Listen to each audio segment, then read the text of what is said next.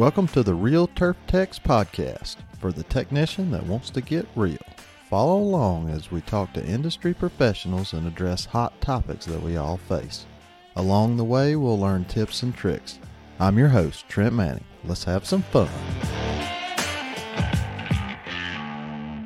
Welcome to the Real Turf Techs podcast, episode 41. Today we're talking to Chris Lewis. He's the equipment manager at East Lake Golf Club in Atlanta, Georgia. East Lake is the home of legendary golfer Bobby Jones and one of the oldest courses in the city of Atlanta. Since 2005, East Lake has been the prominent home of the Tour Championship. Chris has one assistant working with him in the shop and a bunch of volunteers during tournament time. And we'll dive into that.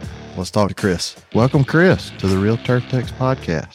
Thank you so much for uh, coming on. Tell us how you got into the turf industry. Well, I was a motorcycle mechanic for about eight years.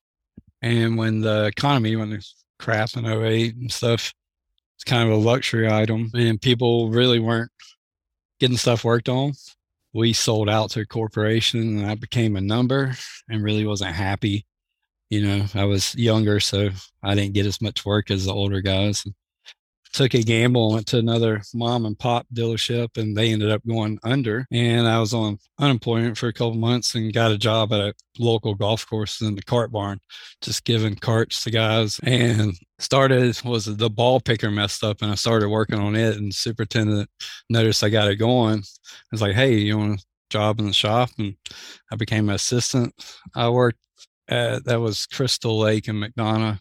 Okay. For about six months. And then they moved me over to Eaglesbrook down in Locust Grove. Mm-hmm. I worked there for another probably six months and it was private owned and ended up going under. Okay. And you've had bad just, luck with that. right. I just had a golf lift installed that I got through Greenville. And when I put it together, the reservoir had a hole in it. So Terry came down to do a warranty claim, and the superintendent there is like, "Hey, you might need to ask him if he knows anywhere hiring." Mm-hmm. that's when he introduced me to David, and I came up here to East Lake to do an interview, and David hired me. Never even heard of East Lake when I came. Didn't mm-hmm. know anything about it. Not a golfer. Right, but, right. Uh, that's kind of how I ended up at East Lake. That's awesome. So Terry Criswell. Yes. Right. Okay. Yeah. That's awesome. Such a yeah. small world. How long had David been there when you started? A year and a half, two, maybe. Okay. Not very long. Oh yeah, I was thinking he probably hadn't been there that long. Maybe a year. That's awesome. Well, kind of walk us through your daily shop routine. I get here about five thirty. And Of course, I check the boards and make sure they ain't changed nothing from the day before when they told me to have ready, and get that stuff would, That wouldn't happen at East mm. Lake, would it? No, no, no. never happens. Okay. Everything goes as planned. I think that happens everywhere, no matter where you're at. Yeah. And then we have a full staff meeting in the morning. Once we everyone rolls out the shop, I head out, start checking mowers and cut. Probably spend about 45 minutes out on course, if not longer sometimes, and then come back in and try to get a game plan, but the game plans never go as planned. Right, right. Yep. I got an hour and a half drive in and I think about stuff every morning and it never goes the way I plan it in my head. Right, exactly. Yeah. Crazy how that works. Does Eric ride around with you? Yes, we ride okay. together. Yep. I ride yep. out mm-hmm. together. So Eric's for the listener is the assistant at East Lake. Yeah. That helps Chris out. How long's Eric been with you? He's been in the shop for I guess going on close to a year. I think he came in off the crew. He was a crew member, and when I left for those eight months during COVID, he jumped in my position in the shop with Anthony. Okay, I got you. Do you relief grind? We do now. You just fairway units. I don't do greens. We just spin them too much to really worry about doing the mm-hmm. relief. But fairway units in our uh, 3100 Toro. Well, I think this is really good. So you're familiar with not relief grinding the big reels, and now you know what relief grinding is like. What's your opinion on the relief grind, does it make a difference or not? Yes, it makes a big difference, Wow. especially on the Zoysia fairways, and just uh, the amount how fast it you can spin them versus a non-relief reel. Well, on how fast you can grind them? Yeah, grind them, spin grind them. Yeah, yeah, yeah. I got you. Just quicker removing, Yeah. removing as much material and that kind of stuff. Right. Well, cool. Tell us something you've fabricated lately. I haven't. Oh, no. I haven't. No. Okay. no fabrication. Well, I don't, I mean, y'all do, y'all do a little stuff around there from time to time. Yeah. Tell me your favorite tool and why. Favorite tool. I I got this from you a couple of years ago. It's going to be the pocket-sized crescent wrench. You kind of Oh, yeah, yeah. showed me that and gave me the idea, and it's turned into my favorite tool too. Because out awesome. in the field, it you know it works pretty much for anything you need to do out in the field on you know quick. That's very cool. Is it the Blue Point? No, it's No. just this crescent. It's not a blue point. Well, the one thing, and I I'm not familiar with the Crescent, but the Blue Point will open up to 16 millimeters or 5.8, which is really handy for Toro. If you know, if you're working on a Toro Right. out in the field, you know, if you, I mean, mainly forget a wrench or whatever, and I go out to just groomers or something like that. I got it right there and it's handy and it works. Right.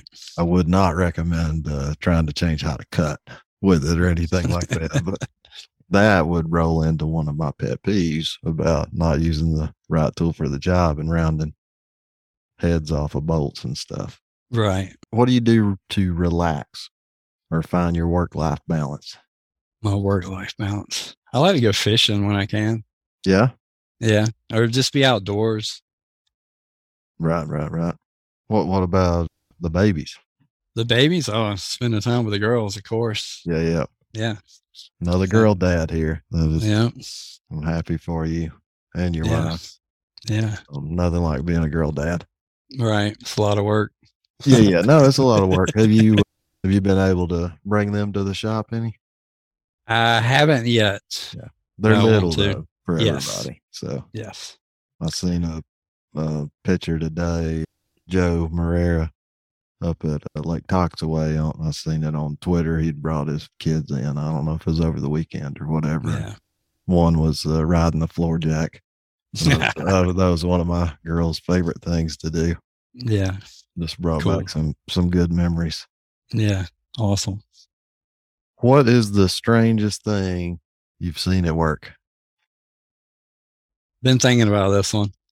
And it happened during tournament, maybe three, four years ago. But at the same time tournament was going on, Atlanta Motor Speedway had this big like rave fest. And then we come in and uh, there's a guy propped up against our fence outside in a T-Rex costume. Okay. Like he was, he was, the, he was really drugged out. Didn't know where he's from. He was from South Carolina. Didn't know how he ended up here, all the way from Hampton, all the, from Motor Speedway, all the way up in Atlanta. But that was pretty crazy. Oh wow. Just yeah, like it took a while for security to even get him aware of his surroundings. Never know what you're going to see. And, no, especially here. Limits of so, um Atlanta or Yes. inside the perimeter. What would be your dream job or opportunity? You think you're there? Yeah, but my dream would be would would have, I probably couldn't do it now with the family, but to be a motorcycle mechanic for like a professional race team, Mm-hmm. like a dirt bike race team. Yeah, yeah. that was my dream back in the day. So it still would be cool to do. So yeah. when you were working in the motorcycle shop, was it mainly dirt bike? It was dirt bikes, motorcycles, ATVs, uh, watercraft, Yeah. you name it. Yeah, we sold it. We had all four Japanese brands, so Mhm. we sold them all. It was good times. I bet. Do you still have any motorcycles? I do. I have a dirt bike, and then I got my girls' dirt bikes, but my oldest don't want nothing to do with it. So I'm hoping my 18 month old will get on it soon. Yeah, yeah, yeah. yeah. She's more careful. crazy. oh, that was, was my experience. I, I think my younger daughter has uh, a little bit more of a wild side. Right. I don't Yeah. know if it's the birth order or what, but the first kid's Yeah. kind of calm and reserved. What do you know now that you wish you'd known on day one? Patience, not trying to rush through things and taking your time, you know, what you're doing. Because when I was younger, I used to get aggravated myself, and it was basically because I was probably trying to rush through things instead of taking my time and paying attention to what I was doing. Instead of having mm-hmm. to do it, you know, do it once instead of having to do it twice. Right, right, right. No, I think that's super good advice. And I think patience is something you can learn. Because just like you're saying, I remember when I was younger, I was easily irritated and, Right. you know, would get mad working on stuff. And over the years, it just comes easier now to calm down, take a deep breath, and and work through it. Get ready for tips and tricks. What's some latest tips and tricks you've seen or used that you want to share with us? my trick it was cool to me it was a couple of years ago i seen someone do it but it's to do say like your your big springs on your ground following on your like 648s on the turf guard those big Mhm. springs instead of using pliers you take say like a shoelace rope and place it through where it hooks over and then tie a knot in that shoelace and then you just pull the rope instead of trying to latch on with pliers or something they slipping off you just you got a handle you just pull the spring and release it it works in a lot of different situations. Oh, Okay, yeah, yeah, I got you. Get that makes saying? total sense. Yeah, so you could use starter rope or anything like Yeah. that. it yeah, around the depending on the size of the spring, you if you use too thick, then you get it trapped in there in between and stuff. But yeah, Yeah. it helps. Uh, instead of like trying to pull it with pliers, you just make it as long as you want or short and just get you a handle. Awesome. Well, I guess we'll talk about tour championship.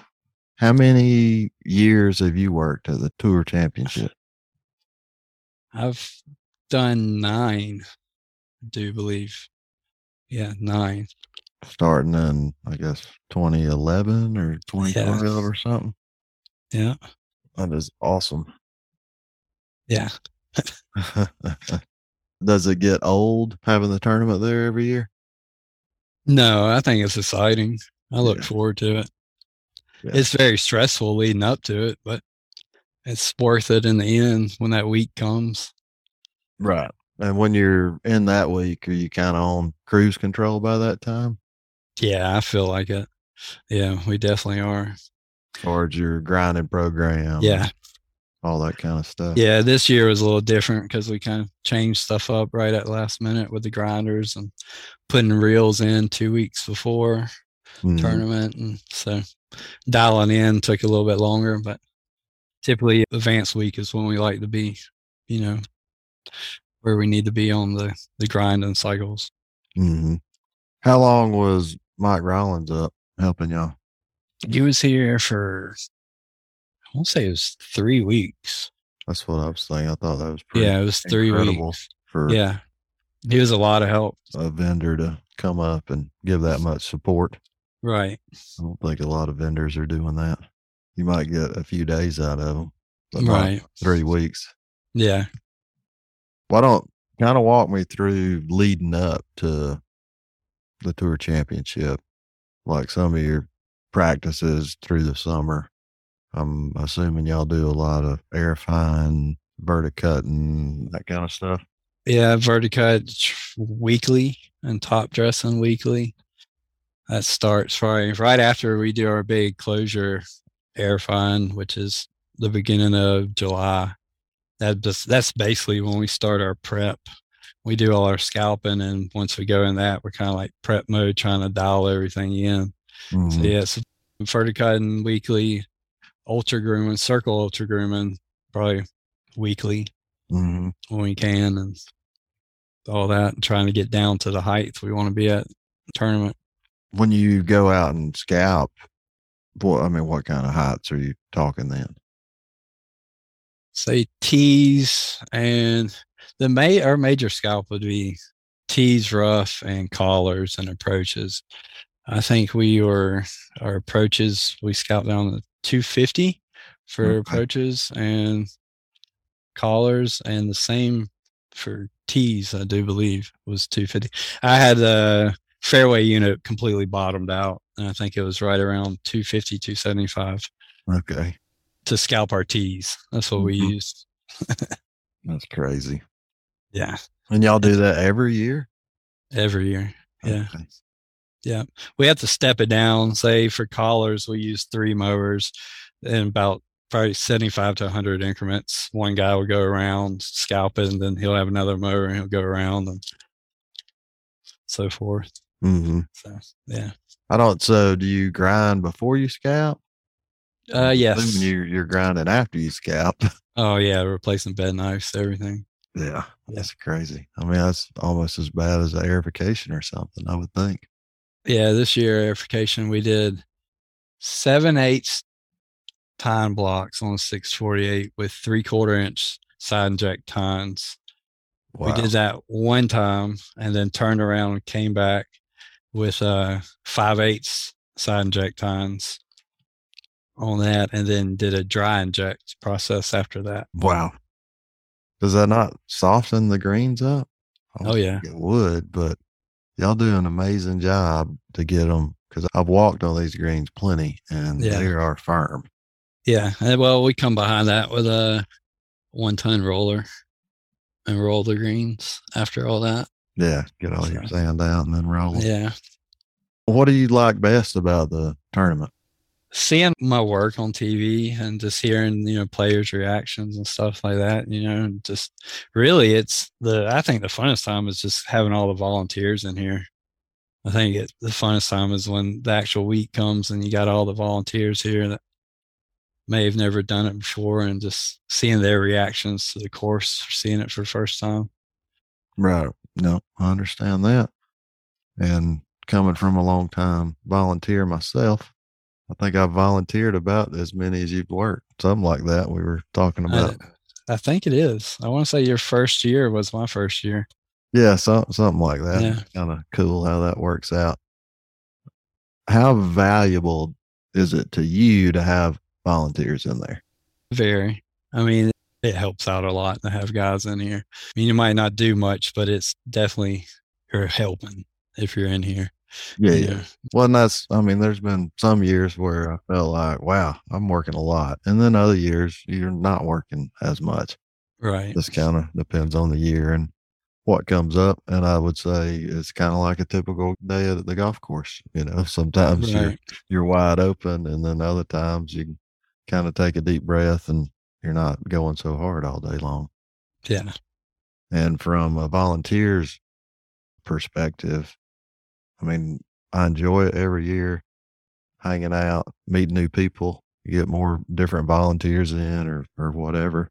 And I mean, just since I've been volunteering, you've had what, like four different head mechanics, Yes. five, you know, something like that. Four.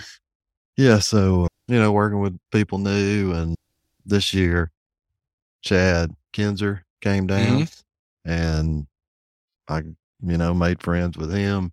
I Yeah. just spent last week in the, at the Carolina show and he was my personal tour guide up there. And I mean, it, it was awesome.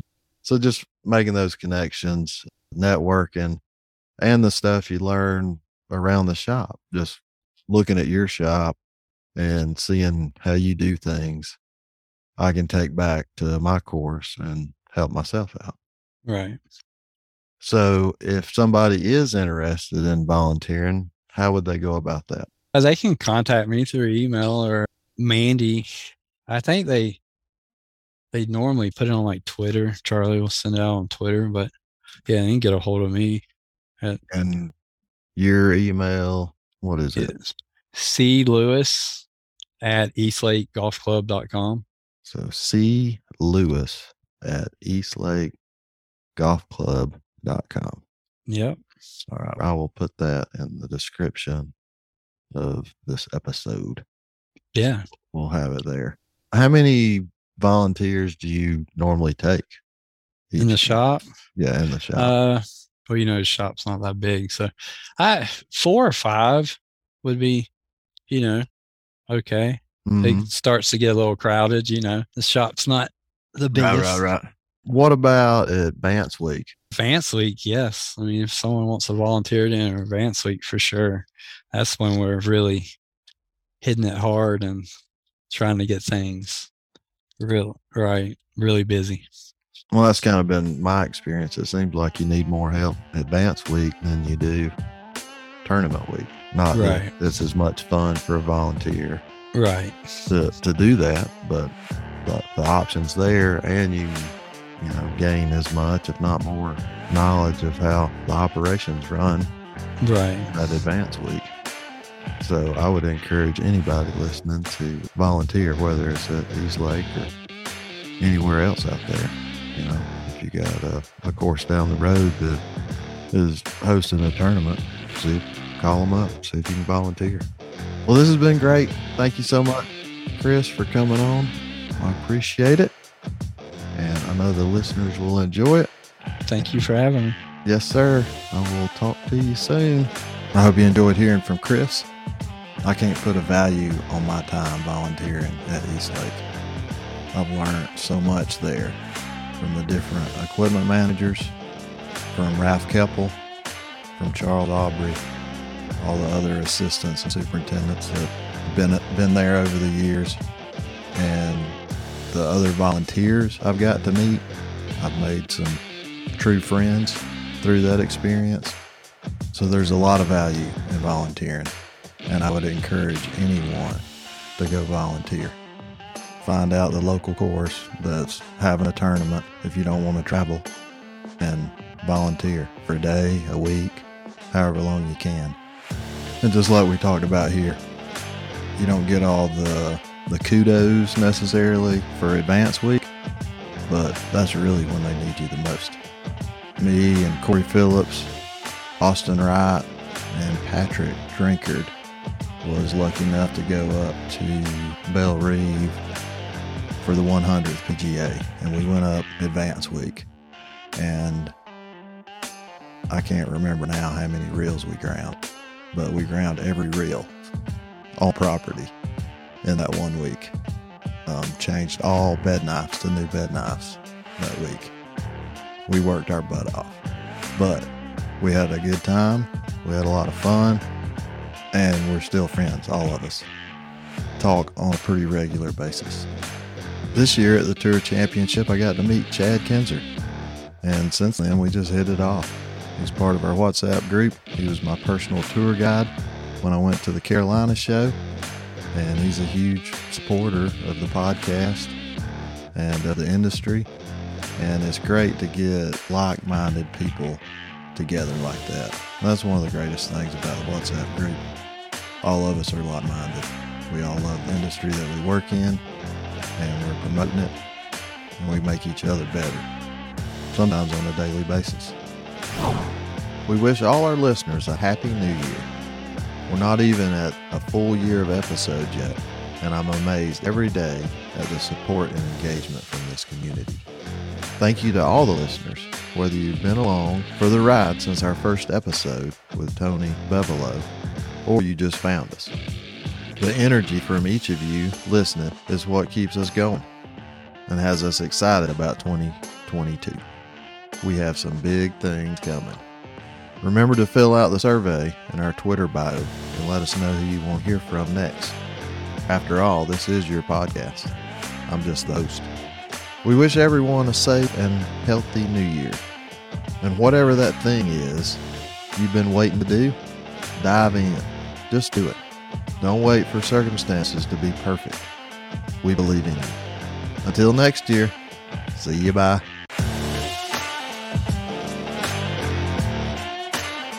Thank you so much for listening to the Real Turf Techs podcast. I hope you learned something today. Don't forget to subscribe. If you have any topics you would like to discuss or you'd like to be a guest, find us on Twitter at Real Turf Techs. See you bye.